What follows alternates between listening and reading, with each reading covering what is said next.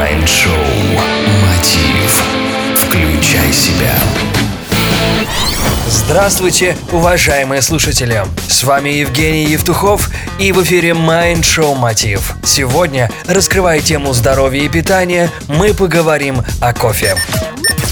Точки зрения о его пользе и вреде очень расходятся, поэтому прежде чем делать выводы, важно понять, в чем именно его плюсы и минусы. Начнем с минусов и перейдем к плюсам. Основной минус кофе состоит в том, что он вызывает физическую зависимость. Чтобы определить, есть ли у вас зависимость от кофеина или нет, нужно на какое-то время отказаться от употребления кофе и других напитков, содержащих кофеин. При наличии зависимости появляются такие симптомы, как головная боль, усталость, сонливость, раздражительность, ухудшение настроения от легкой подавленности до депрессии и даже боли в мышцах. Кофе вымывает из организма кальций и микроэлементы и может мешать их усвоению, если не пить достаточное количество воды. Например, после одной чашки кофе три чашки воды. Но это к дополнительной норме воды, которая положена в сутки. Если вы употребляете много кофе, это ведет к истощению нервных клеток, а значит может страдать и вся нервная система. Лучше не стоит говорить о том, насколько этот напиток вреден для детей и беременных. Также кофе усиливает сердечную деятельность, возбуждает сосудодвигательный центр, поэтому важно нормировать употребление кофе, если вы заядлый кофеман.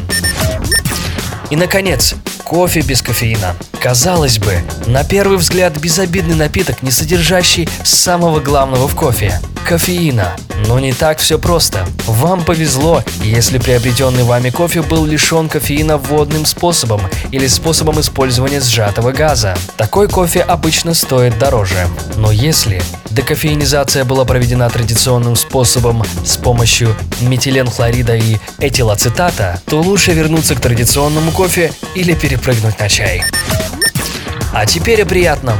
Чем же заключается полезность этого древнего напитка? Примерно одна чашка кофе в день уменьшает риск возникновения рака. Также кофе поможет сбросить лишние килограммы при правильном его употреблении. Чашечка этого ароматного напитка ежедневно снижает риск появления болезни Паркинсона. Также кофе снижает риск таких заболеваний, как астма, желчекаменная болезнь, цирроз печени, инфаркт, атеросклероз, гипертензия, мигрень и даже сахарный диабет. Мужчины, кофе повышает вашу репродуктивную функцию. Также кофе помогает пищеварению. Издавна кофе использовали для лечения желудочных заболеваний. Для этого натуральный молотый кофе варили в турке и принимали его ежедневно в течение 7 дней ровно в 12 часов дня, когда солнце было в зените. При этом они верили и удерживали в уме намерение о том, что кофе их исцеляет. Скорее всего, так и происходило. Итак, пить кофе или не пить – решение за вами. Я долго пил кофе, но изучив глубже происхождение и производство этого вещества, заменил его на наш, украинский Иван-чай. О нем мы поговорим в следующем выпуске Mind Show Мотив «Включай себя». С вами был Евгений Евтухов, Business Radio Group. Будьте здоровы, успехов и удачи! Следите за новостями на www.evtukhov.com себя.